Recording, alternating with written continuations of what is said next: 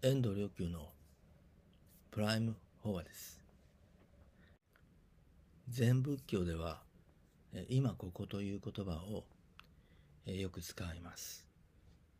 まああのアメリカのスピ系の人たちの方でも Be here now という Be here ここに今というあの本が流行ったことがありますから割とそういうことを、え、言う人もあのいらっしゃいます。ただ今ここという言葉は、えー、ほとんどの人にとっては誤解されていることではないかと思います。というのは私たちは2種類の今がある。このことにまず気がつかなければいけないからです。で、この2種類の今というのは何かというと、過去の延長として存在する今。それから未来の始まりとしてスタートラインにいる今。この2種類です。物理的にどう違うのかはこの際あまり重要ではありません。ただし、通常我々が今と思っている今は、今ではありません。なんか冗談みたいな話ですけど。というのは、ものを認識するにしても、何にしても、神経がそこに届くまでに、あるいは脳が認識するに至るまでに、あるいはえ、光が反射して、え、視神経に届くまでに必ずわずかなタイムラグがあります。このタイムラグをもって私たちはものを認識しているので、実際には過去を認識しているということです。つまり私たちは通常は過去の認識を持ってこれを今としているわけです。ところがそれを今だと思うこの認識のズレえここが問題なんですこの認識のズレはえ今だと思っているものが実際には過去であったということですがそれによって私たちはこのズレによって私たちはあまり未来をリアリティを持ったものとして考えなくなってしまうんです。つまり、我々が今現実と思っていること自体がリアリティのないものなので、つまり過去のことなので、私たちはそのリアリティのなさを土台にしてしまう、そういう傾向がありますので、未来に対してリアリティを持っては認識しなくなるのです。ここでちょっと話を戻しましょう。もう一つの今、つまり、スタートラインとしての、未来のへのスタートラインとしての今では何なのかということです。つまり、過去の延長としての、つまり、過去を認識しているにもかかわらず、それを今だと思っている今。それから、本当の今ですね。つまり、存在を認識する前、あるいは対象を認識する前、神経が届く前、この本当の今というものは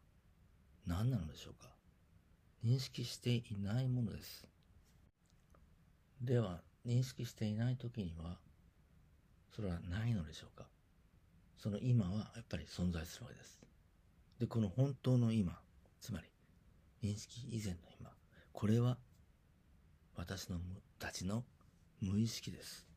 あるいは潜在意識という言葉を使ってもいいです。この一瞬のかのように思えるような短い今、この潜在意識にどのようなものをが状態であるのか、どのようなものが言葉以前にイメージされているのか、あるいはどのような感情があるのか、これ常にこの時は認識する以前ですから、過去ではないです。未来ですから。この時にどんな感情があり、そしてどのような言葉にならないイメージを抱いているか。実はこれが未来において減少化する。つまり減少化するということは過去になる。未来において減少化する、その母体といいますか、ひな形というか、種なのです。ほとんどの人は、えー、うん、今認識しているものが今だと思ってしまいますので、えー、心が過去に絡め取られていてしまいます。しかし、現象に、あるいは、えー、認識している状況、そういったものにとらわれないという心、そしてこれから未来を作っていく今に立っているという認識以前の心やイメージ、言葉、そういったものが本当の今で、今私た、私はここで人生や世界を作っているんだという強い志なり精神態度というものがを持つこと、これが実は今ここに生きるということなんです。だから今ここに生きるというのは、えただ、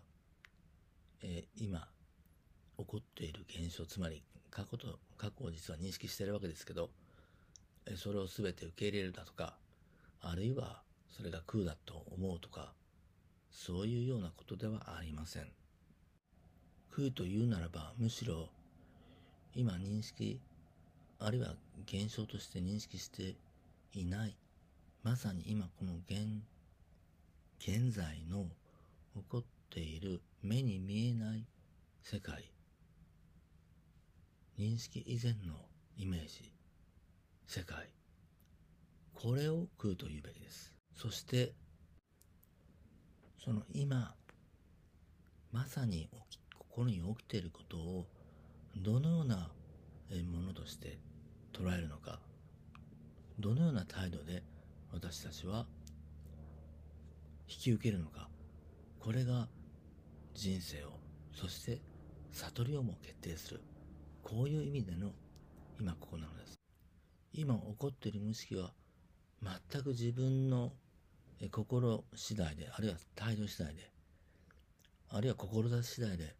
どのようにも作ることができます。どのような色に染めることもできます。ただし私たちには感性の法則がある。つまり物質の感性の法則だけでなく、心の感性の法則があって、以前に思っていたこと、そういったものは、その感性の法則によって、今もなお